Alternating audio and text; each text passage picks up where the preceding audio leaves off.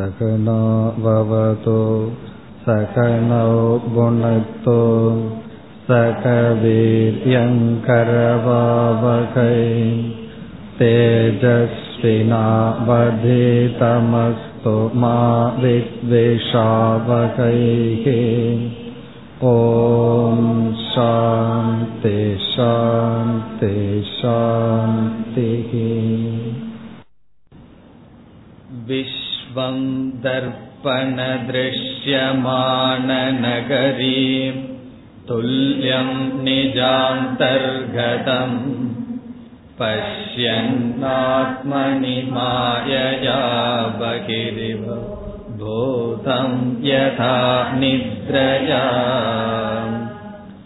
யத் சாக்ஷாத் குருதே பிரபோத சமயே ஸ்வாத்மானமேவாத்வயம் தஸ்மை ஸ்ரீ குருமூர்த்தயே நம.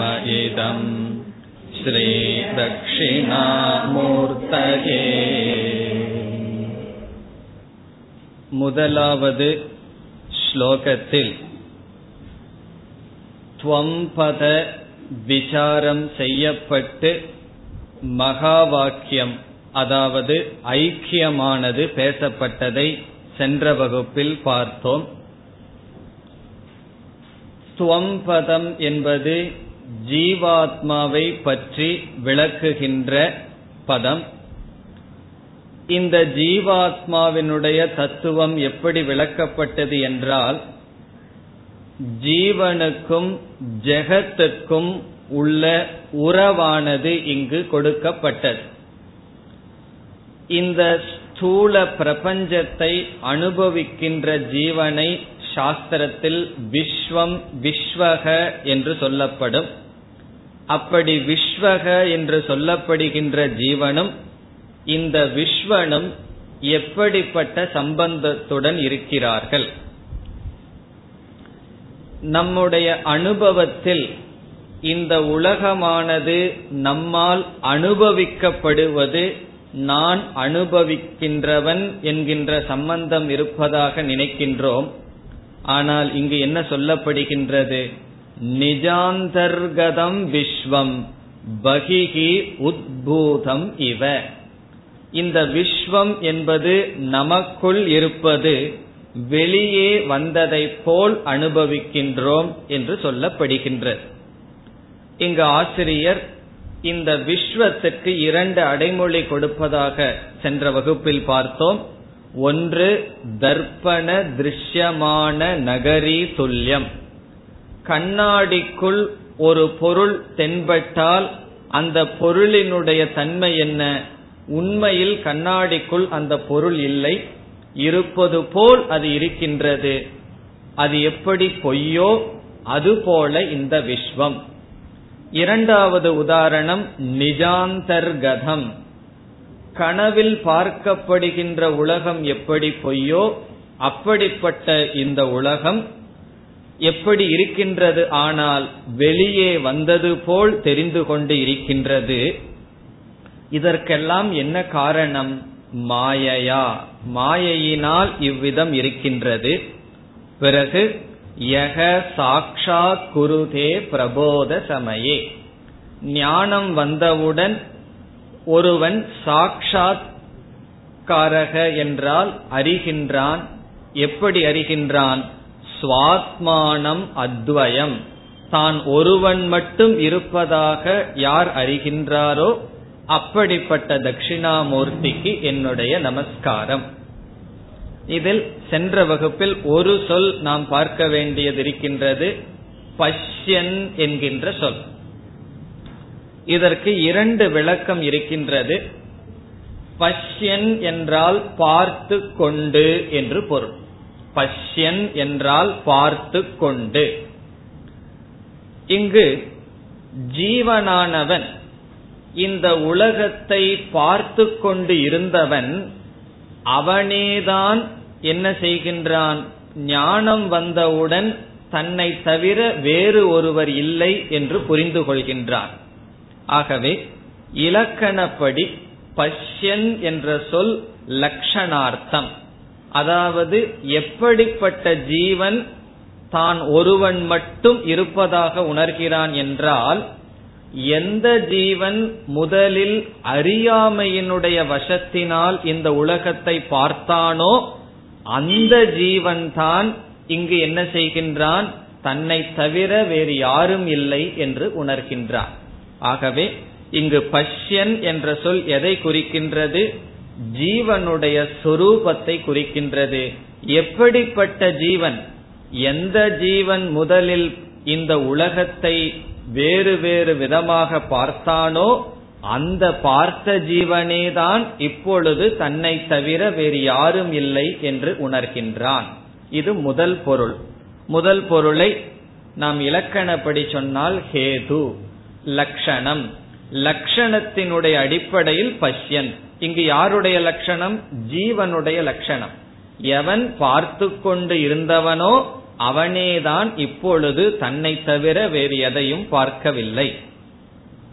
பிறகு இரண்டாவது ஒரு பொருள் இருக்கின்றது. அந்த பொருள் கனவை நாம் உதாரணமாக விசாரம் செய்யும் பொழுது, கனவிலிருந்து விழிப்பு நிலைக்கு நாம் வந்ததற்கு பிறகு அந்த கனவானது இல்லாமல் போகிவிடுகின்றது. அல்லது அறியாமையில் நாம் பாம்பை பார்த்து கொண்டிருக்கின்றோம். ஞானம், கயிர் என்ற ஞானம் வந்தவுடன் பாம்பானது மறைந்து விடுகின்றது. அவ்விதத்தில் இந்த உலகத்தில் இருமைகளை நாம் பார்த்து கொண்டிருக்கின்றோம். ஞானம் வந்ததற்கு பிறகு இருமைகளெல்லாம் மறைந்து போகுமா என்ற கேள்வி வரும் பொழுது அவ்விதம் கிடையாது. ஞானம் வந்ததற்கு பிறகும் இந்த தோற்றமானது இருந்து கொண்டுதான் இருக்கும். அது எப்படி என்றால், பல உதாரணங்கள் இருக்கின்றது. ஆகாசமானது நீல வர்ணம் என்ற அறியாமை நமக்கு இருக்கின்றது. பிறகு விஞ்ஞானத்திலிருந்து ஞானம் வந்ததற்கு பிறகு அங்கு ஒரு நீல வர்ணம் இல்லை என்று தெரிந்ததற்கு பிறகும் நாம் எதை பார்த்து வருகின்றோம்? நீலமான வர்ணத்தை பார்க்கின்றோம். அல்லது சூரியன் உதிக்கின்றதில்லை என்ற ஞானம் வந்ததற்கு பிறகும் சூரியனுடைய உதயத்தை அனுபவிக்கின்றோம். அல்லது காணல் நீரில் அங்கு நீர் இல்லை என்று தெரிந்ததற்கு பிறகும் அந்த நீரை நாம் பார்க்கின்றோம். ஆகவே மித்தியா விஷயத்தில் இரண்டு விதமான மித்தியா அனுபவம் நமக்கு இருக்கின்றது. ஒன்று, ஒரு பொருள் பொய் என்று தெரிந்தவுடன் அது மறைந்துவிடும். இனியொரு விதமான மித்யா, அது பொய் என்று தெரிந்தாலும் அனுபவத்தில் இருந்து கொண்டுதான் இருக்குமே தவிர நம் கண்ணை விட்டு மறையாது. கயிற்றில் பாம்பை பார்க்கும் பொழுது ஞானம் வந்தவுடன் பாம்பு தெரியாது, மறைந்துவிடும். அதுவும் அந்த பாம்பு பொய்யான பாம்பு மறைந்துவிடும். ஆனால் காணல் நீரை காணல் நீர் என்று தெரிந்ததற்கு பிறகும் நம்முடைய கண்ணுக்கு நீர் இருப்பது போல் தெரியும், ஆனால் அது நம்மை விட்டு மறையாது. பிறகு அனுபவம் இருக்கின்றதே, ஞானத்தினால் என்ன பலன் என்றால், ஞானத்துக்கு முன் அங்கு நீர் இருக்கும் என்று நாம் தாகத்தை தீர்க்க செல்கின்றோம். ஞானத்துக்கு பிறகு அது வெறும் தோற்றம் என்று நம்முடைய தாகத்தை நீக்க செல்ல மாட்டோம். அந்த பிரவிற்த்தி ஆனது நமக்கு இருக்காது.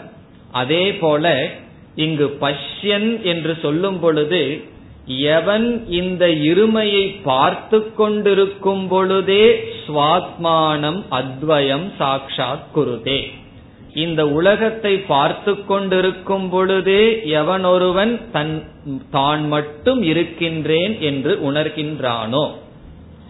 இங்க பஷ்யன்கிற வார்த்தை இரண்டு கிரியா சம்பவிக்கின்றது என்பதை காட்டுகிறது. உதாரணமாக பஷ்யன் காததி என்ற ஒரு வார்த்தை இருக்கின்றது. இதெல்லாம் நம்ம செய்யறது தான் வீட்டில். பஷ்யன்னா பார்த்து கொண்டே, எதைன்னு சொன்னா டிவின்னு சொல்லலாம். டிவியை பார்த்து கொண்டே சாப்பிட்டு கொண்டு இருக்கின்றான். இப்ப பஷ்யன் காததி என்றால் பார்த்து கொண்டே சாப்பிடுகின்றான். இப்ப பார்த்து கொண்டு இருக்கும் பொழுதே என்ன நடைபெறுகின்றது? சாப்பிடுதல்ங்கிற கார் செயலும் நடைபெறுகின்றது.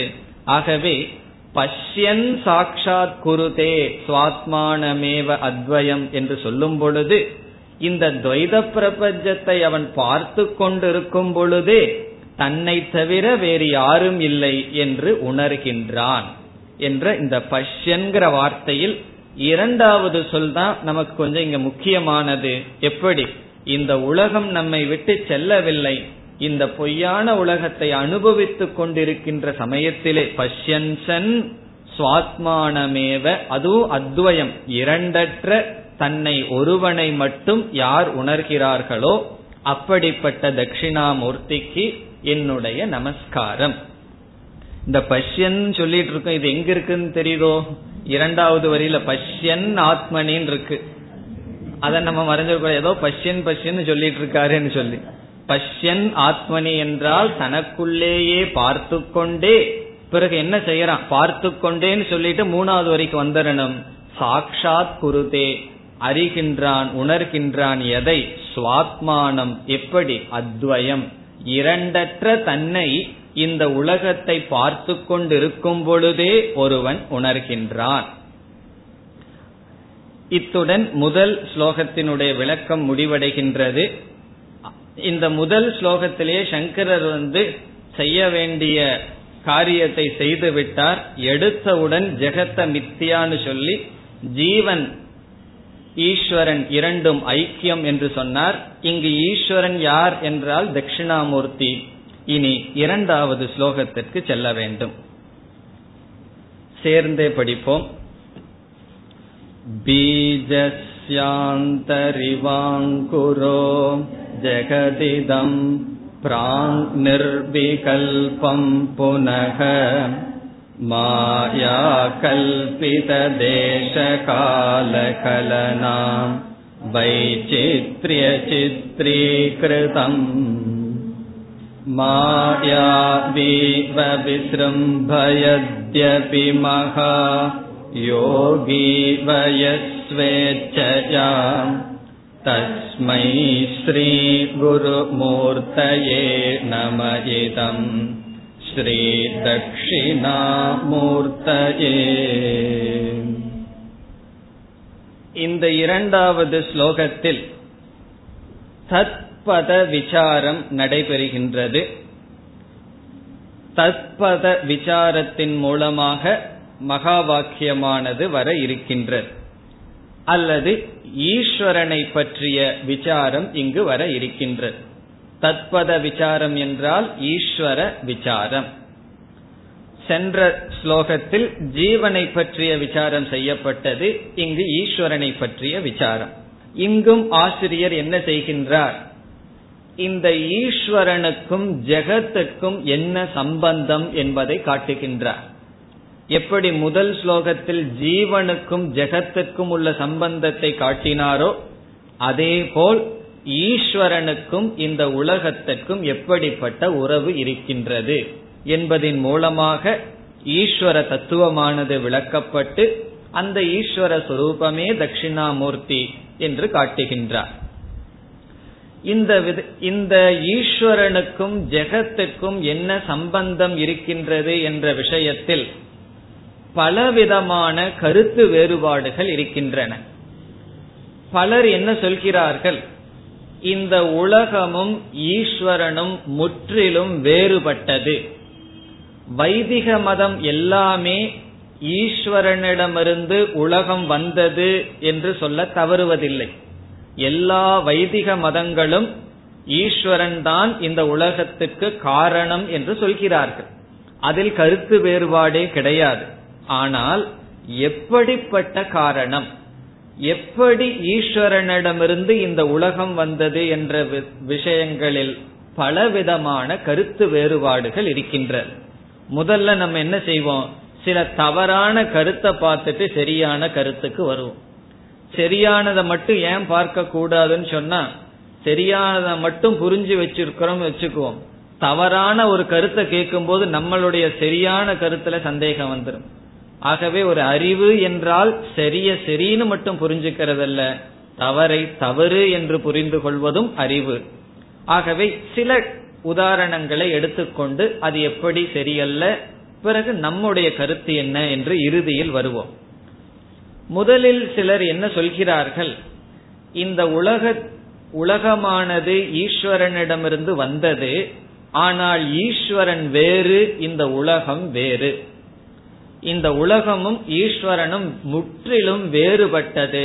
பிருதக் சத்தா. பிருதக் சத்தா என்றால் இது ஈஸ்வரனுக்கென்று ஒரு இருப்பு இருக்கின்றது, இந்த உலகத்துக்கு என்று தனியாக எக்ஸிஸ்டன்ஸ், இருப்பானது இருக்கிறது. அதற்கு உதாரணங்கள் வேறு கொடுப்பார்கள். இந்த உதாரணத்தை கொடுத்துட்டா மட்டும் நம்ம வந்து உண்மையை எதையும் சாதிக்க முடியாது. சிலர் உதாரணத்தை கொடுத்துட்டா தன்னுடைய கருத்தை நிலைநாட்டுவது போல் நினைக்கிறார்கள். அதற்கு அவர்கள் கொடுக்கின்ற உதாரணம், தாயிடமிருந்து குழந்தையானது உருவாகின்றது. குழந்தை இந்த உலகத்திற்கு வந்ததற்கு பிறகு தாய் வேறு, குழந்தை வேறு. ஆனால் அந்த முழு குழந்தையே தாயிடமிருந்து தானே வந்தது. அப்படி வந்திருந்த போதிலும் குழந்தைக்கென்று தனியாக இருப்பு இருக்கின்றது, தாய்க்கென்று தனியான இருப்பு இருக்கின்றது. அதே போல ஈஸ்வரனிடமிருந்து இந்த ஜெகத்தானது வந்தது. முற்றிலும் பேதம், உலகம் வேறு ஈஸ்வரன் வேறு என்று சில வாதம் இருக்கின்றது. அப்படி சிலர் ஈஸ்வரனை காரணமாக பேசுகிறார்கள். பிறகு வேறு சிலர் என்ன சொல்கிறார்கள், சற்று சிந்தித்து பார்த்து ஈஸ்வரனுக்கு அந்நியமாக உலகத்தை இருக்கின்றது என்று சொல்ல முடியாது, ஆகவே ஈஸ்வரனுடைய அங்கமாக வைத்துக் கொள்வோம். ஈஸ்வரனிடமிருந்து வந்தது, ஆனால் ஈஸ்வரனுடைய அவயவமாக, ஒரு உறுப்பாக இருக்கின்றது. எப்படி மரத்தில் கிளைகள் இலைகள் இவைகளெல்லாம் அங்கமாக இருக்கின்றதோ அதுபோல் அகில பிரபஞ்சமும் இறைவனுடைய உடல் அங்கமாக இருக்கின்றது. கொஞ்சம் பக்கத்துல வந்திருக்கிறார்கள். சிலர் என்ன சொல்கிறார்கள், இந்த உலகம் என்பதே ஒன்று கிடையாது. அது என்ன, ரொம்ப சிந்திச்சதனுடைய விளைவு என்ன முடிவுக்கு வந்தார்கள், சூன்யம் என்று சொல்லிவிட்டார்கள். சூன்யம் என்றால் அசத்திலிருந்து ஏதோ இருக்கிற மாதிரி ஒண்ணு வந்திருக்கு. அசதக சத் ஜாயத்தை. அசத் என்றால் ஒண்ணுமே கிடையாது, அதிலிருந்து ஏதோ இருக்கிறது போல நமக்கு சிலது தெரிகின்றது என்று சில சூன்யம் தான் இந்த உலகம், இந்த உலகத்துக்கு காரணம் சூன்யம், ஒன்றுமில்லை என்று சிலர் சொல்கிறார்கள். வேறு சிலர் யோசித்து பார்த்தார்கள், இப்படியெல்லாம் நம்ம யோசிச்சு யாரிடமிருந்து எது வந்ததுன்னு சொல்றது ரொம்ப கடினம், அதனால என்ன சொல்லிடலாம், அது அப்படியே சுபாவமா இருக்குதுன்னு சொல்லிடுவோம் சொல்லி சுபாவவாதம்னு ஒரு வாதம் இருக்கு. சுபாவவாதம்னா சார்வாக்க மதத்தை சார்ந்தவர்கள் சொல்வது. சுபாவவாதம்னா அதுக்கு நம்ம பதிலே சொல்லக்கூடாது, அது இருந்துட்டு இருக்கு அவ்வளவுதான், யாரிடமிருந்து எப்படி வந்ததுங்கிறதுக்கு கேள்வி எல்லாம் கிடையாது என்றெல்லாம் பேசுகிறார்கள். இவ்விதம் இந்த உலகத்துக்கும் இறைவனுக்கும் என்னென்ன சம்பந்தம் என்று வரும்பொழுது சுபாவமாக இருக்கின்றது என்று சிலர், வேறாக இருக்கின்றது என்று சிலர், அங்கமாக இருக்கின்றது என்று சிலர், இவ்விதமெல்லாம் பேசி வருகிறார்கள். அவர்களுடைய எல்லா கருத்தும் ஜெகத் சிருஷ்டம் என்பது அவர்களுடைய தாற்பயம். சிருஷ்டம் என்றால் படைக்கப்பட்டது, ஜெகத் என்றால் உலகம். இந்த உலகமானது படைக்கப்பட்டது, அதற்கு காரணம் ஈஸ்வரன். பிறகு நம்ம என்ன சொல்றோம், மற்ற எல்லா மதவாதிகளும் ஜெகத் சிருஷ்டம்னு சொல்லும் பொழுது இங்கு சங்கராச்சாரியார் சொல்றார், ஜெகத் கல்பிதம். அதுதான் நம்முடைய வாதம், ஜெகத் சிருஷ்டம் அல்ல ஜெகத் கல்பிதம் என்று ஆசிரியர் இங்கு கூற இருக்கின்றார். அது நம்முடைய வாதம். ஆகவே நம்ம சுருக்கமா புரிந்து கொள்ள வேண்டும் என்றால், மற்ற எல்லா மதவாதிகளும் ஜெகத் சிருஷ்டம் என்று சொல்கிறார்கள், சிருஷ்டம் என்றால் படைக்கப்பட்டது என்று சொல்கிறார்கள். பிறகு நம்ம என்ன சொல்றோம், ஜெகத் கல்பிதம். கல்பிதம் என்றால் ஏற்று வைக்கப்பட்டது, அது படைக்கப்பட்டதே அல்ல, அது ஏற்று வைக்கப்பட்டது என்று நாம் கூறுகின்றோம். அதுதான் நம்முடைய வாதத்தினுடைய சாரம். எப்படி ஜீவனுக்கும் ஜெகத்திற்கும் சம்பந்தத்தை சொல்லும் பொழுது சத்தியமித்யா சம்பந்தம் சொன்னோமோ அதே சம்பந்தம் தான் ஈஸ்வரனுக்கும் ஜெகத்திற்கும். ஈஸ்வரன் சத்தியமாக இருக்கின்றார், ஜெகதானது மித்யாவாக இருக்கின்றது. அந்த சம்பந்தத்தை தான் ஆசிரியர் இங்கு கூற இருக்கின்றார். அதுவும் உபனிஷத் அல்லது வேதாந்தமானது எப்படி இந்த கருத்தை கூறுகின்றது என்றால், படிப்படியாக இந்த கருத்துக்கு வருகின்றது. எடுத்தவுடன் நம்ம பார்க்கிறதெல்லாம் பொய் என்று சொன்னால் நமக்கு நம்பிக்கை வருமா? கண்டிப்பா நம்பிக்கை வராது. காரணம், நாம் இந்த பொய்யுக்கு ஆதாரமாக இருக்கின்ற ஒன்றை பார்க்காத காரணத்தினால் முதல் படியிலேயே இந்த ஜகத்தை இல்லை என்று சொல்ல முடியாது. அதே சமயத்தில் சாஸ்திரம் என்ன செய்ய விரும்புகின்றது? இது இல்லை என்று சொல்ல வேண்டும் என்ற ஞானத்தை அல்லது விருப்பத்தை சாஸ்திரம் கொண்டுள்ளது. அதற்காக சாஸ்திரம் சில படிகளை கையாளுகிறது. இப்ப நம்ம அந்த படிகள் வழியா போனா என்ன முடிவுக்கு வருவோம்? ஜெகத் கல்பிதம் என்ற முடிவுக்கு வருவோம். இப்ப என்ன படி வழியா நாம போய் ஜெகத் பொய், அது வெறும் தோற்றம் என்ற நிலைக்கு வருவோம் என்று பார்ப்போம். சாஸ்திரம் எடுத்த உடனேயே சொல்லவில்லை இந்த ஜெகத்தானது கல்பிதம் பொய் என்று சொல்லவில்லை. படிப்படியாக சென்றுதான் இந்த நிலைக்கு வருகின்றது. என்னென்ன படிகள் வழியாக சென்று ஜெகத் கல்பிதம் என்ற சித்தாந்தத்திற்கு சாஸ்திரம் வருகின்றது என்று பார்ப்போம். அந்த படியெல்லாம் தான் இங்கு முதல் வரியில் சொல்லப்படுகின்றது. இப்ப அந்த படிக்கு நாம் செல்கின்றோம். அந்த படிக்கு நாம செல்லும் பொழுதே ஆரம்பத்தில் சாஸ்திரம் என்ன செய்கின்றது? ஜெகத் இறைவனிடமிருந்து படைக்கப்பட்டதாகவே ஏற்றுக்கொள்கின்றது. இது ஆரம்பத்தில் சாஸ்திரம் செய்கின்ற முதல் படி. மற்ற மதங்களெல்லாம் ஜெகத் சிருஷ்டம், அது படைக்கப்பட்டது என்பதை முடிவாக கொள்கிறார்கள். ஆனால் ஆரம்பத்தில் நாம் என்ன செய்கின்றோம்? இந்த ஜெகத்தானது படைக்கப்பட்டதுதான். படைக்கப்பட்டது என்றால் படைத்தவன் யார்? அவனுக்கு தான் ஈஸ்வரன் என்ற பெயரை சாஸ்திரம் ஆரம்பத்தில் கொடுக்கின்றது. ஆகவே முதல் படி என்ன? ஜெகத் காரியம், ஈஸ்வரக காரணம். ஈஸ்வரன் காரணமாக இருக்கின்றார். ஜெகத்தானது காரியமாக படைக்கப்பட்டதாக இருக்கின்றது என்பது முதல் படி. இப்படி சொன்னவுடன் அடுத்த கேள்வி நமக்கு வரும். இந்த கருத்தெல்லாம் உங்களுக்கு தெரிந்ததாக இருக்கும். ஆகவே சற்று வேகமாகவே நம்ம செல்லலாம். மெதுவா செல்வதற்கு பதிலாக காரணம் ஈஸ்வரன் சொன்ன உடனே அடுத்த கேள்வி என்ன? எப்படிப்பட்ட காரணம்? ஒரு பொருள் காரியம் படைக்கப்பட்டது என்றால் அதற்கு காரணம் என்ன என்று கேட்டால் இரண்டு காரணத்தை நாம் அனுபவிக்கின்றோம். ஒன்று உபாதான காரணம், இனி ஒன்று நிமித்த காரணம். உபாதான காரணம், நிமித்த காரணம் என்று இரண்டு காரணம் ஒரு பொருள் படைப்பதற்கு தேவையாக இருக்கின்றது. உபாதான காரணம் என்றால் என்ன? அதுவும் நம்ம முண்டகோபனிஷத்தில் எல்லாம் படிச்சிருக்கோம்.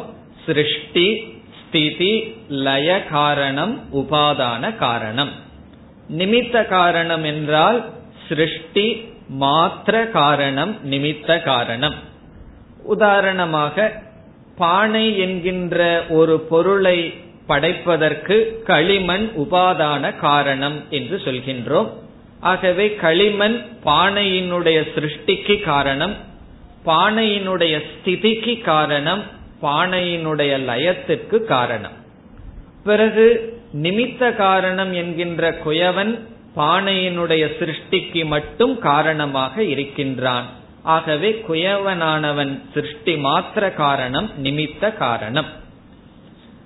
முதலில் சாஸ்திரம் என்ன சொல்லிவிட்டது? இந்த பிரபஞ்சம் படைக்கப்பட்டது என்றால் இந்த பிரபஞ்சத்தினுடைய உபாதான காரணம் எங்கே, இந்த பிரபஞ்சத்தினுடைய நிமித்த காரணம் எங்கே என்பதுதான் அடுத்த கேள்வி. இந்த உலகத்தினுடைய உபாதான காரணம் எது, நிமித்த காரணம் எது? இந்த விஷயத்திலும் மதங் விதவிதமான மதங்கள் விதவிதமான கருத்துக்கள் நிலவி வருகின்றது. இப்ப நம்முடைய கருத்து என்ன? உபாதான காரணம் யார், நிமித்த காரணம் யார் என்ற கேள்வி வரும் பொழுது சாஸ்திரம் சொல்கின்றது இரண்டுமே ஈஸ்வரன் தான்.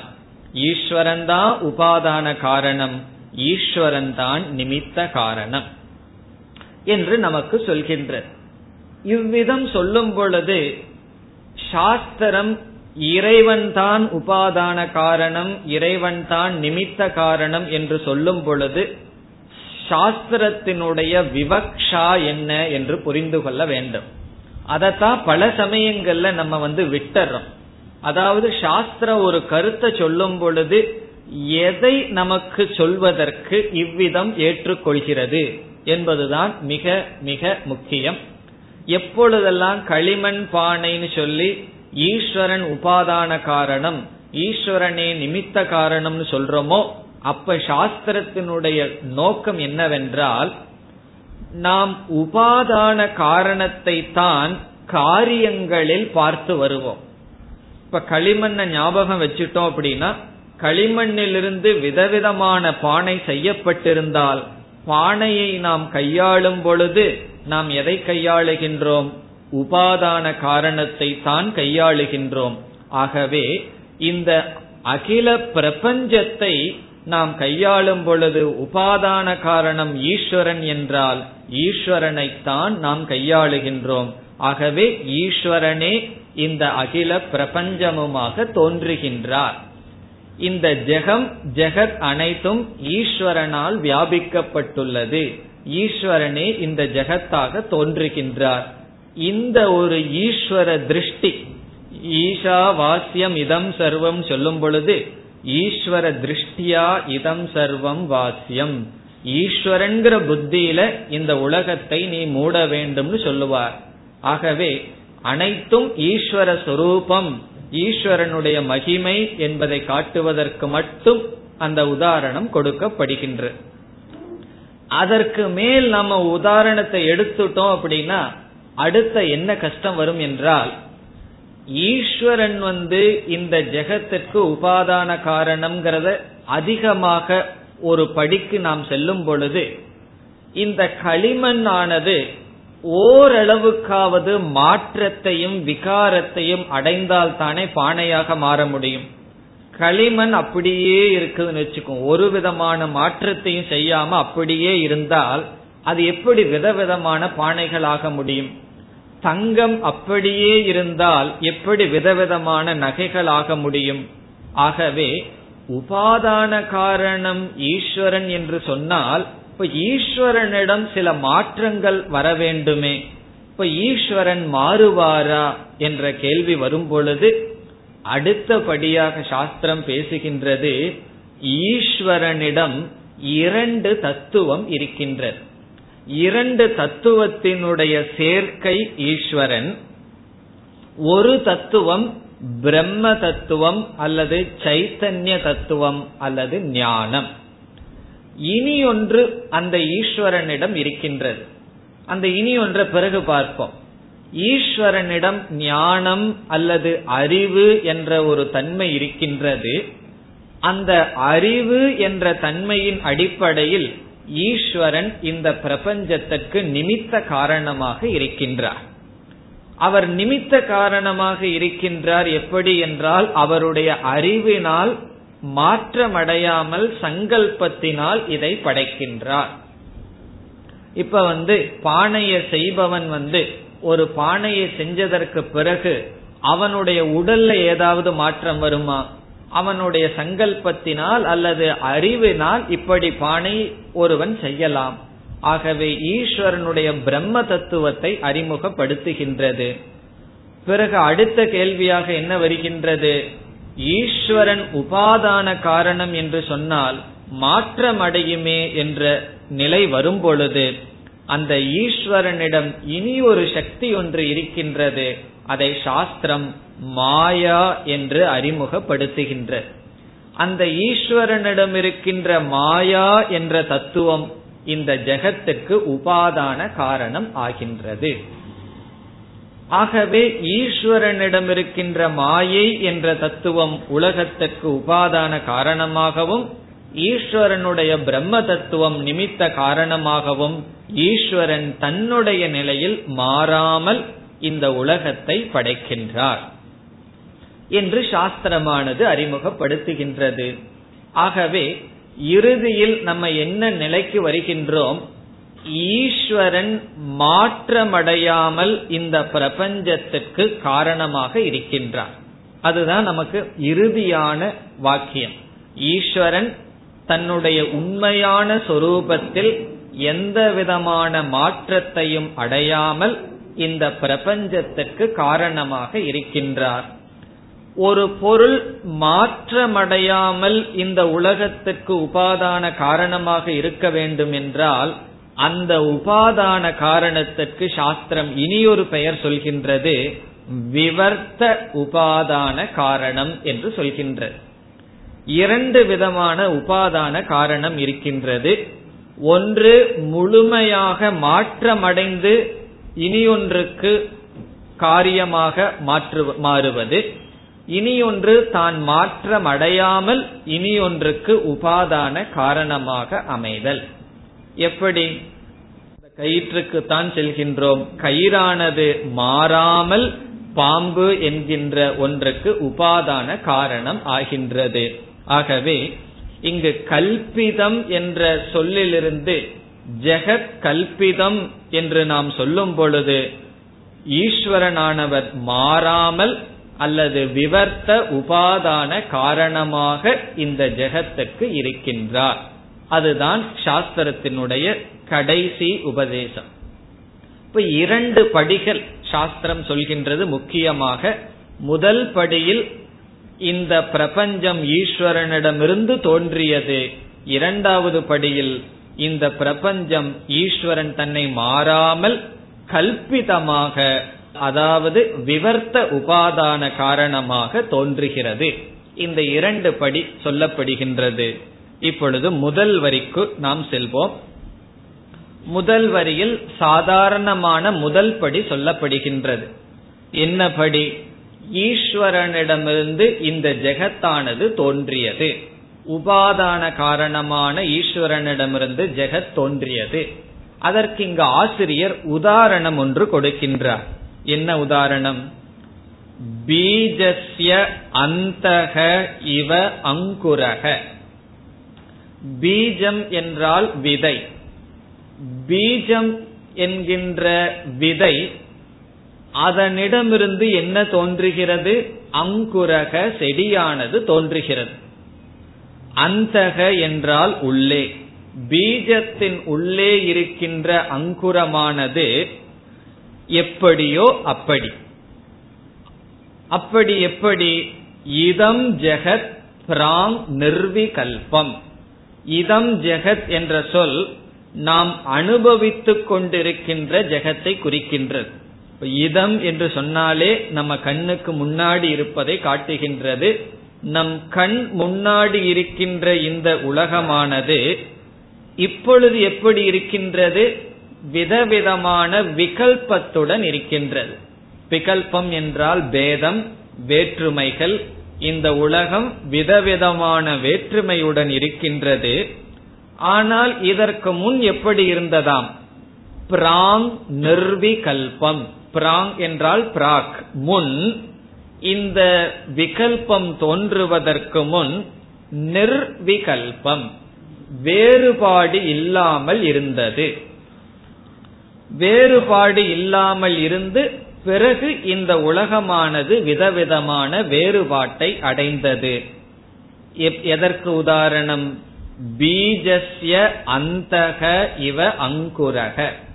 அங்குரக என்றால் செடி, முளையானது தோன்றுகின்றது.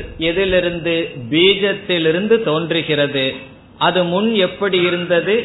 பீஜத்தில் இருக்கும் பொழுது வேற்றுமைகள் இல்லை, பிறகு விதவிதமான வேற்றுமைகள் தோன்றியது. அதுபோல இந்த ஜெகத்தானது முன் எந்த விதமான மாற்றமும் இல்லாமல் இருந்தது. பிறகு அடுத்த சொல் புனக. புனக என்றால் சிருஷ்டி காலே, மீண்டும். நிர்விகல்பமாக இருந்த இந்த ஜெகத்தானது மீண்டும் என்ன ஆயிற்று? தோற்றத்துக்கு வந்தது. இப்ப இந்த முதல் வரையில ஆசிரியர் சொல்லும் பொழுது இந்த உலகத்துக்கும் ஈஸ்வரனுக்கு என்ன சம்பந்தம் சொல்றார்? எப்படி பீஜத்துக்கும் அங்குரத்திற்கும் என்ன சம்பந்தம்? பீஜமே அங்குரமாக மாறி வருகின்றது. அதே போல் ஈஸ்வரன் இந்த ஜெகத்திற்கு உபாதான காரணம்னு சொன்னார். பிறகு அடுத்த கேள்வி வரும், ஈஸ்வரனிடம் மாற்றம் இருக்கின்றதா என்றால், ஈஸ்வரன் விவர்த்த உபாதான காரணம் என்பதை காட்டுவதற்காக தோன்றிய ஜெகத்தானது மாயையிடமிருந்து தோன்றியது, அதாவது வெறும் தோற்றமே என்பதை இரண்டாவது வரியில் காட்டுகின்றார். மாயா கல்பித, கல்பித என்றால் ஏற்று வைக்கப்பட்ட, எதனால்? மாயா, மாயையினால் ஏற்று வைக்கப்பட்ட. முதல்ல என்ன ஏற்று வைக்கப்படுகிறதுன்னு சொல்றார், தேசகால. தேசம் என்றால் ஆகாசம், காலம் என்றால் காலம். தேசகாலம் முதலில் கல்பிதம். முதல்ல என்ன படைக்கணும்னா காலத்தையும் தேசத்தையும் படைக்கின்றார். பிறகு என்ன ஆகின்றது? தேச கால கலனா. கலனா என்றால் சம்பந்தக, அசோசியேஷன். தேச கால கலனா என்றால் தேசம் காலம் இதனோடு சம்பந்தப்பட்டு, தேசத்தினுடைய காலத்தினுடைய சம்பந்தத்தினால். இது எப்படிப்பட்ட தேசம், எப்படிப்பட்ட காலம்னு சொன்னா மாயா கல்பிதம், மாயையினால் கற்பனை செய்யப்பட்ட தேச காலம். மாயா கல்பிதம்ங்கிறது தேச காலத்திற்கு அடைமொழி. தேச காலத்தையே ஆசிரியர் என்ன சொல்லிடுறார்? மாயா கல்பிதம், வெறும் கல்பிதம் என்று சொல்லி விடுகின்றார். அது எப்படி நாம் அனுபவிக்கின்ற இந்த காலத்தையும் இவ்வளவு பெரிய பிரபஞ்சத்தையும் மாயைன்னு சொல்ல முடியும் என்றால், அது எப்படி கல்பிதம் என்று சொல்ல முடியும் என்றால், இவ்வளவு பெரிய காலம் தேசத்தையும் நாம ஒரே ஒரு நொடியில் நாம் இவைகளை விட்டுவிடலாம். எப்பொழுது? கனவுக்கோ ஆழ்ந்த உறக்கத்திற்கோ சென்றால் இந்த அகில பிரபஞ்சமும் இந்த தேசம் இந்த காலமானது தியாகம் செய்யப்படுகின்றது. இப்ப நம்ம பெரியாளா அல்லது இந்த தேசங்காலம் பெருசா? இதையே நாம் நிராகரித்து விடுகின்றோம் ஆழ்ந்த உறக்கத்தில் அல்லது கனவு நிலைக்கு போனால். அதனாலதான் கனவுல போயிட்டு வந்ததுக்கு அப்புறம் அல்லது ஆழ்ந்து உறங்கிட்டு வந்ததுக்கு அப்புறம் நமக்கு தெரியாது எவ்வளவு நேரம் உறங்கி இருக்கோம்னு சொல்லி. காலத்தை நாம் கடந்து விட்டோம். இப்போ ஒரு ஐந்து நிமிடம் உறங்கினதற்கு பிறகு நான் ஐந்து நிமிடம் உறங்கினேன்னு யாருக்குமே தெரியாது. அதற்கு பிறகுதான் தெரியும். காரணம், ஆழ்ந்த உறக்கத்தில் இந்த தேசம் இல்லை, இந்த காலமானது கிடையாது. தேச கால கலனா, இப்படிப்பட்ட பொய்யான கல்பிதமான தேச காலத்தினுடைய சம்பந்தத்தினால் வைச்சித்ரிய சித்ரீகிருதம். வைச்சித்ரியம் என்றால் விதவிதமான என்று பொருள். விசித்திரஸ்ய பாவக வைச்சித்ரியம். விசித்திரம் என்றால் இங்கு ஆச்சரியம்னு பொருள் அல்ல. விசித்திரம் என்றால் விதவிதமான, மேனிஃபோல்டு, விதவிதமான அல்லது விதவிதமாக. சித்ரீகிருதம் என்றால் வரையப்பட்டது. இங்கேயும் ஆசிரியர் அழகான வார்த்தையை தான் போடுறார். இந்த உலகம்ங்கிறது என்னன்னா விதவிதமான பொருள்களினால் வரையப்பட்டதாக இருக்கின்றது. ஒரு ஆர்ட்டை நம்ம பார்க்கிறோம், அதுல தண்ணி வர்ற மாதிரி இருக்கு, மழை வர்ற மாதிரி இருக்கு, அல்லது பறவைகள் பறக்கிற மாதிரி இருக்கு. அதுவே ஒரு பெரிய பிரபஞ்சத்தை போல தெரியுது. அதெல்லாம் என்ன? சித்ரீகிருதம். எல்லாமே ஒரு துணிதான் அல்லது ஒரே சில பொருள்களினுடைய சேர்க்கையினால் ஏற்படுத்திய ஒரு தோற்றமே. அதே போல வைச்சித்ரீகிருதம், விசித்ரீகிருதம் என்றால் விதவிதமாக வரையப்பட்டுள்ளது, படைக்கப்பட்டுள்ளது. ஆகவே இந்த உலகமானது பொய்யான மாயையினுடைய பொருளை வைத்துக்கொண்டு விதவிதமாக படைக்கப்பட்டுள்ளது. இப்படி படைப்பதற்கு முன் ஒரு விதையில் இருக்கின்ற அங்குரத்தை போல் இருந்து பிறகு இந்த உலகமானது தோன்றியது. சில பேர்த்துக்கு ஒரு ஆசை வரும், இந்த உலகம் எப்ப முதல்ல தோன்றியது அப்படிங்கிறது ரொம்ப பேர்த்துக்கு தெரிஞ்சுக்கணுங்கிற ஆசை. வேதாந்தத்துல சில கேள்வி எல்லாம் கேட்க கூடாதுன்னு சொன்னா அதைத்தான் கேட்டுட்டே இருப்பார்கள். முதல் சிருஷ்டி இல்லைன்னு சொல்லியாச்சு பல கிளாஸ்ல, அதுக்கப்புறம் அதனுடைய கேள்வியானது மனசுல இருந்து போகாது. முதல் சிருஷ்டி எப்ப வருதுன்னு தெரிஞ்சாகணும்னு சொல்லி இங்க ஆசிரியர் வந்து புனகன்னு சொன்ன வார்த்தையிலிருந்து என்ன சொல்ற, முதல்ல வந்து பீஜ ரூபமா இருந்து அங்குரமா வந்தது, பீஜமா இருந்து அங்குரமா வந்ததுன்னு சொல்லி இதற்கு ஆதி அந்தம் கிடையாது. எப்படி முதல்ல இருந்ததுன்னா வெளித்தோற்றத்துக்கு வராம முதல்ல இருக்கும், பிறகு வெளித்தோற்றத்துக்கு வரும், மீண்டும் வெளித்தோற்றத்துக்கு வராமல் இருக்கும், பிறகு வெளித்தோற்றத்துக்கு வரும். இப்படித்தான் இந்த பிரபஞ்சம் இருக்கின்றதே தவிர முதல் சிருஷ்டி என்பது கிடையாது என்பதை காட்டுகின்றார். இனி மூன்றாவது வரைக்கு வந்தால், இந்த பெரிய உலகத்தை படைக்கணும் என்றால் பகவான நிமித்த காரணம்னு சொன்னோம்.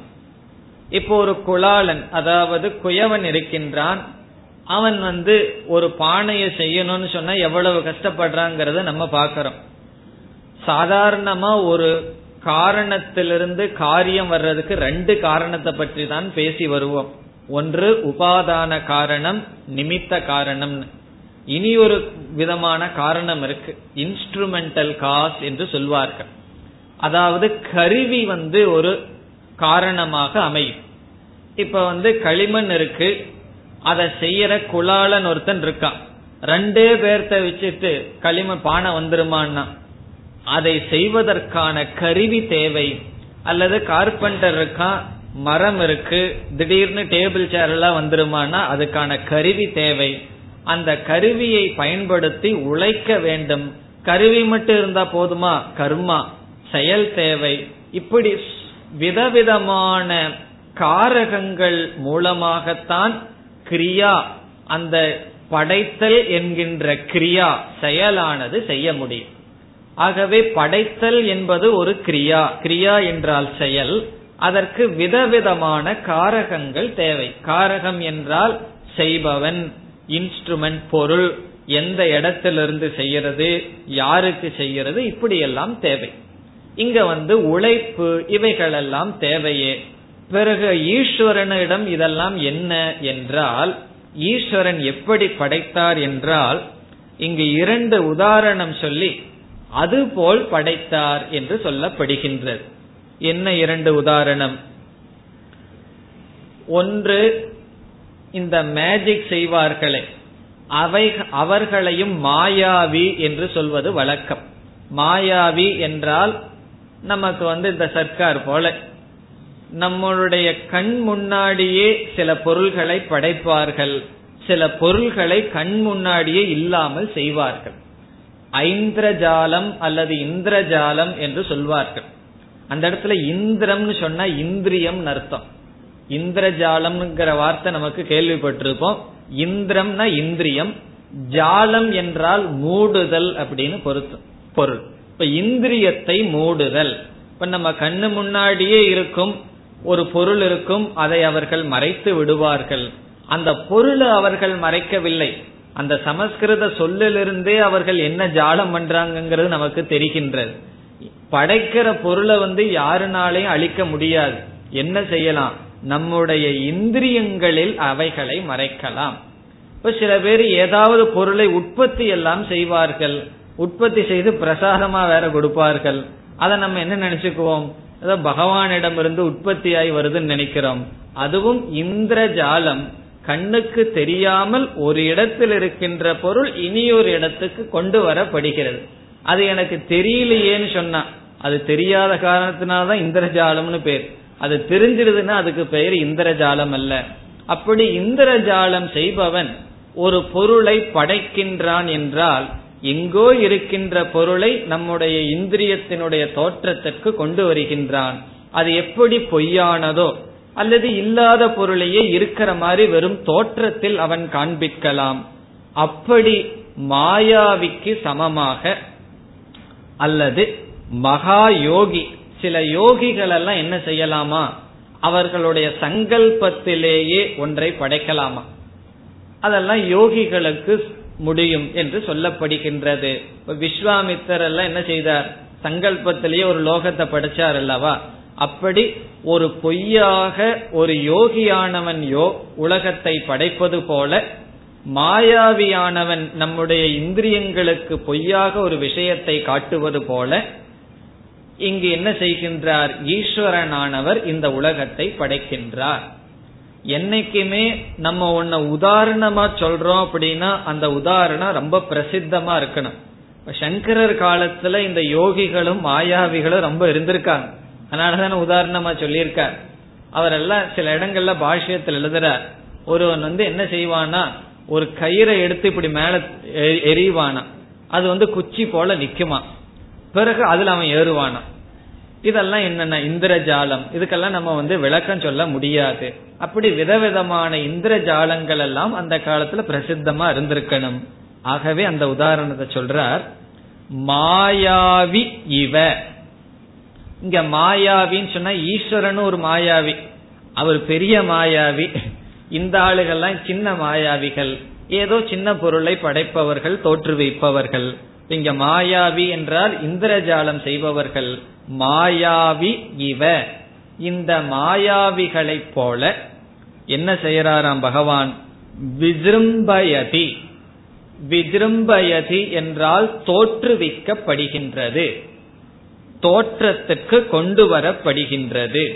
என்ன, இந்த பிரபஞ்சம், இந்த பிரபஞ்சம் மாயாவியை போல தோற்றத்துக்கு கொண்டு வரப்படுகின்றது. இந்த மாயாவி சில சமயங்கள்ல உண்மையான பொருளை நமக்கு கண்ணுக்கு தெரியாத நிலையிலிருந்து தெரியற நிலைக்கு கொண்டு வரலாம், அல்லது சில சமயம் அந்த பொருளே இருக்காது, அந்த பொருள் இருப்பது போல் அவன் அங்கு நமக்கு தோற்றத்தை கொண்டு வரலாம்.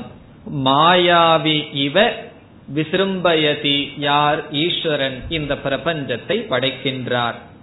பிறகு இரண்டாவது மகாயோகி இவ. மகாயோகி என்றால் பெரிய யோகி, அவனை போல என்ன செய்கின்றார், மீண்டும் விசிரும்பயதிங்கிறத கொண்டு வரணும், மீண்டும் இந்த உலகத்தை படைக்கின்றார். குலாலன் அல்லது மற்றவர்கள் இந்த உலகத்தை படைக்கணும் சொன்னா அவர்களுக்கு என்ன தேவை, கருவி தேவை.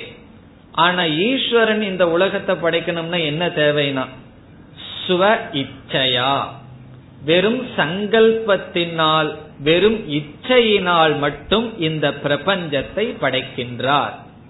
சுவ இச்சையா, ஒரு மகா யோகி வந்து ஒரு உலகத்தை படைக்கணும்னா அவருக்கு என்ன வேணும்னா ஒரு இச்சை வரணும், அவ்வளவுதான். ஆசை இருந்தால் படைத்து விடுவார்.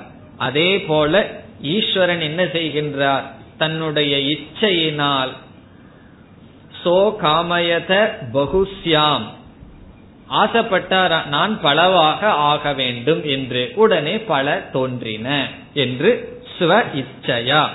அந்த இச்சையாங்கிற வார்த்தையிலிருந்து நமக்கு என்ன கிடைக்கின்றது, எந்த விதமான இன்ஸ்ட்ருமெண்ட் காஸ், எந்த விதமான கருவியும் காரகங்களும் இல்லாமல் தன்னுடைய சங்கல்பத்தினாலேயே படைக்கின்றார் யார், ஈஸ்வரன். அப்படி யார் படைத்து இந்த பொய்யான உலகத்தை யார் படைத்து கொண்டிருக்கின்றாரோ, தஸ்மை ஸ்ரீ குருமூர்த்தையே நம இதம் ஸ்ரீ தட்சிணாமூர்த்தையே, அப்படிப்பட்ட ஈஸ்வர சுரூபமாக இருக்கின்ற தட்சிணாமூர்த்திக்கு நமஸ்காரம், என்னுடைய நமஸ்காரம் இருக்கட்டும். இப்ப இந்த ஸ்லோகத்தினுடைய சாரம் என்ன, நமக்கு தெரிந்த கருத்து தான். ஆனால் இங்க ஆசிரியர் சில தெளிவான வார்த்தைகள்ல சொல்லியிருக்கார், மாயா கல்பிதம் ஜெகத், மாயையினால் கல்பிக்கப்பட்ட தேச காலத்தினாலதான் இந்த உலகம் வந்து விசித்திரீகிருதம், ஒரு பெயிண்ட் பண்றது போல இந்த உலகமானது இருந்தது. பிறகு ஈஸ்வரன் இதை படைக்கும் பொழுது மாயாவியை போல மகா யோகியை போல தன்னுடைய இச்சையினாலேயே படைத்தார். ஆகவே இந்த உலகத்தினுடைய ஸ்திதி என்ன, இது மித்யா பிரபஞ்சம், இந்த மித்யாவான இந்த உலகத்துக்கு ஆதாரமாக யார் இருக்கின்றாரோ அவர் ஈஸ்வரன். பின் முதல் ஸ்லோகத்திலிருந்து நாம் சேர்த்து படித்தால் என்ன கிடைக்கின்றது, மித்யாவான பிரபஞ்சத்திற்கும் ஜீவன் ஆதாரமாக இருக்கின்றான், மித்யாவான பிரபஞ்சத்திற்கும் ஈஸ்வரன் ஆதாரமாக இருக்கின்றார் என்றால் அந்த ஜீவனுக்கும் ஈஸ்வரனுக்கும் பேதம் கிடையாது. இப்ப மித்யா பிரபஞ்சத்துக்கும் ஜீவன் தான் ஆதாரம், மித்யா பிரபஞ்சத்துக்கும் ஈஸ்வரன் தான் ஆதாரம் என்றால் என்ன? அந்த ஈஸ்வரன் அல்லது ஜீவன் இருவரும் உண்மையில் வேறுபடாமல் இருக்கின்றார்கள். அப்படி என்றால் இந்த அகில மித்யா பிரபஞ்சத்துல பிரம்மன் எப்படி நுழைந்துள்ளது என்ற கேள்வியானது வருகின்றது. எது இப்பொழுது பிரபஞ்சம்? ஜீவன ஜீவன் வந்து மித்யா பிரபஞ்சத்திற்கு ஆதாரமாக இருக்கின்றார், மித்யா பிரபஞ்சத்திற்கு ஈஸ்வரன் ஆதாரமாக இருக்கின்றார். ஆதாரமாக இருக்கின்ற ஜீவனும் ஈஸ்வரனும் எப்படி பொய்யான உலகத்தில் நுழைந்துள்ளார்கள் என்ற கேள்வி வரும் பொழுது அடுத்த ஸ்லோகத்தினுடைய முதல் வரியில் ஆசிரியர் விளக்குகின்றார். பிறகு என்ன செய்ய இருக்கின்றார்? இந்த தத்துவமசிங்கிற மகா வாக்கியத்தினுடைய பிரயோஜனத்தையும் கூற இருக்கின்றார். இந்த தட்சிணாமூர்த்தி ஸ்தோத்திரத்திலேயே முதல் மூன்று ஸ்லோகம்தான் கருத்தை உடையது. அதற்கு பிறகு எல்லாம் இங்கு சொல்லப்பட்டதுதான் விளக்கப்படுகின்றது. இப்பொழுது மூன்றாவது ஸ்லோகத்தை படிப்போம். ஸ்புரணம் சதாத்மகம் அசத்கல்பார்த்தகம் பாசதே சாக்ஷாத் தத்வமசீதி வேதவசசாம் யோ போதயத்யாஶ்ருதான் யத் சாக்ஷாத் கரணாத் பவேன்ன புனராவ்ருத்திர் பவாம்போநிதௌ தஸ்மை ஸ்ரீ குருமூர்த்தயே நம. இதம் ஸ்ரீ தக்ஷிணாமூர்த்தயே. முதல் வரியில் ஆசிரியர் இந்த முழு பிரபஞ்சத்தில் பிரம்மன் எப்படி நுழைந்துள்ளார் என்று சொல்கின்றார். தத் ஸ்ருஷ்டுவா ததேவ அனுப்ரவிஷது ததேவானுப்ராவிஷத் என்று சாஸ்திரம் பேசும். இந்த உலகத்தை படைச்சாராம் பகவான், பிறகு இந்த உலகத்துக்குள்ள நுழைந்தாராம். இப்ப இந்த உலகத்துக்குள்ள பகவான் எப்படி நுழைந்திருக்கின்றார் என்று முதல் வரியில் சொல்லப்படுகின்றது. அதை நாம் புரிந்து கொள்ள வேண்டும் என்றால் காரண காரிய தத்துவத்தில் இனி ஒரு கருத்தை புரிந்து கொள்ள வேண்டும். இப்ப காரணம் காரியம் என்ற இரண்டு சொல் நமக்கு தெரிந்தது. காரணத்திலிருந்து எது உற்பத்தியானதோ அது காரியம். இப்ப காரியத்துக்கு லட்சணம் என்ன? எதில் ஒரு காரணத்திலிருந்து எது படைக்கப்பட்டதோ அது காரியம். பிறகு காரணத்துக்கு என்ன லட்சணம்னா காரியத்தை சொல்லித்தான் சொல்லணும். எது ஒன்றுக்கு காரணமாக இருக்கின்றதோ அது காரணம், அல்லது எதை எது காரியத்தை உற்பத்தி செய்கிறதோ அது காரணம் என்று சொல்லலாம். நம்ம அதே பானை உதாரணத்தை எடுத்துக்குவோம். களிமண் வந்து காரணம்னு சொல்றோம். களிமண் என்கின்ற காரணத்திலிருந்து காரியமான பானைகள் படைக்கப்பட்டுள்ளதுன்னு சொல்றோம். ஒரு பத்து கிலோ களிமண்ணை வச்சு பக்கத்துல அதுல இருந்து பானைகளை எல்லாம் செஞ்சிடறோம். அதையெல்லாம் நம்ம வந்து வே பண்ணி பார்த்தா எவ்வளவு இருக்கும்? பதினஞ்சு கிலோ ஆயிருமா? கண்டிப்பா ஆகாது. அதே பத்து கிலோ தான் இருக்கும்.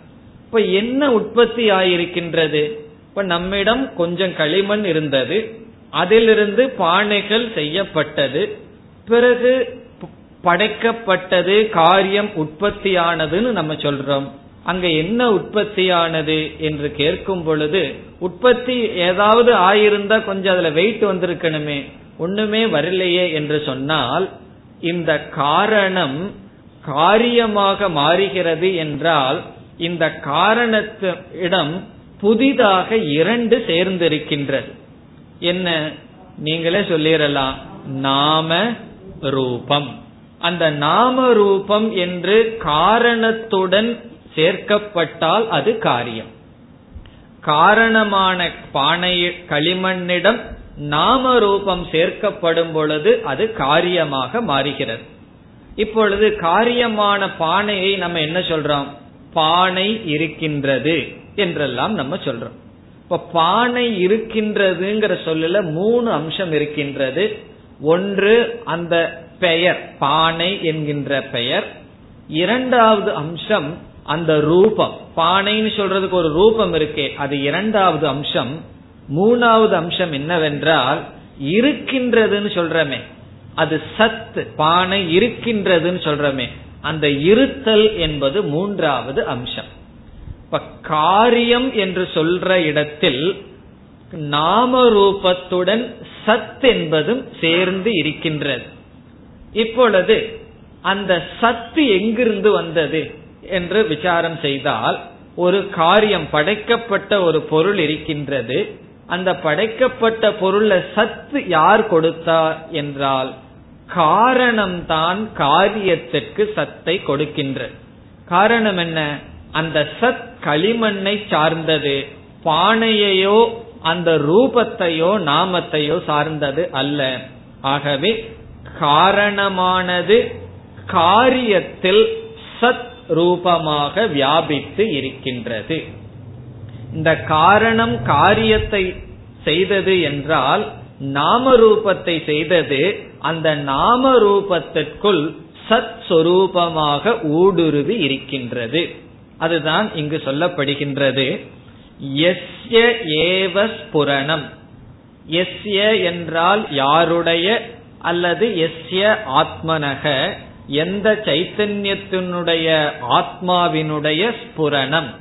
ஸ்புரணம் என்றால் அதனுடைய, ஸ்புரணம்ங்கிற தெரிஞ்ச வார்த்தை தானே, அதனுடைய விளக்கம் அல்லது அதனுடைய வெளிப்பாடு. அது எப்படி இருக்கும், சதாத்மகம் சத் சுரூபமாக இருக்கின்றது. சதாத்மகம் ஸ்புரணம், அது சத் சுரூபமாக வெளிப்படுவது அது எங்க போயிருக்குன்னு ஆசிரியர் சொல்றாருங்க. அதாவது காரணத்தில் இருக்கின்ற சத் சுரூபம் எதற்குள்ள போயிருக்கா, அசத் கல்பார்த்தகம். அசத் கல்பார்த்தகம் என்பது காரியத்தை குறிக்கின்றது. இங்கு அசத் என்ற சொல் நாம ரூபத்தை குறிக்கின்றது. கல்பம் என்றால் அசத்துக்கு சமம், அசத் கல்பம் என்றால் அசத்துக்கு சமம். கல்பம்னா சமம்.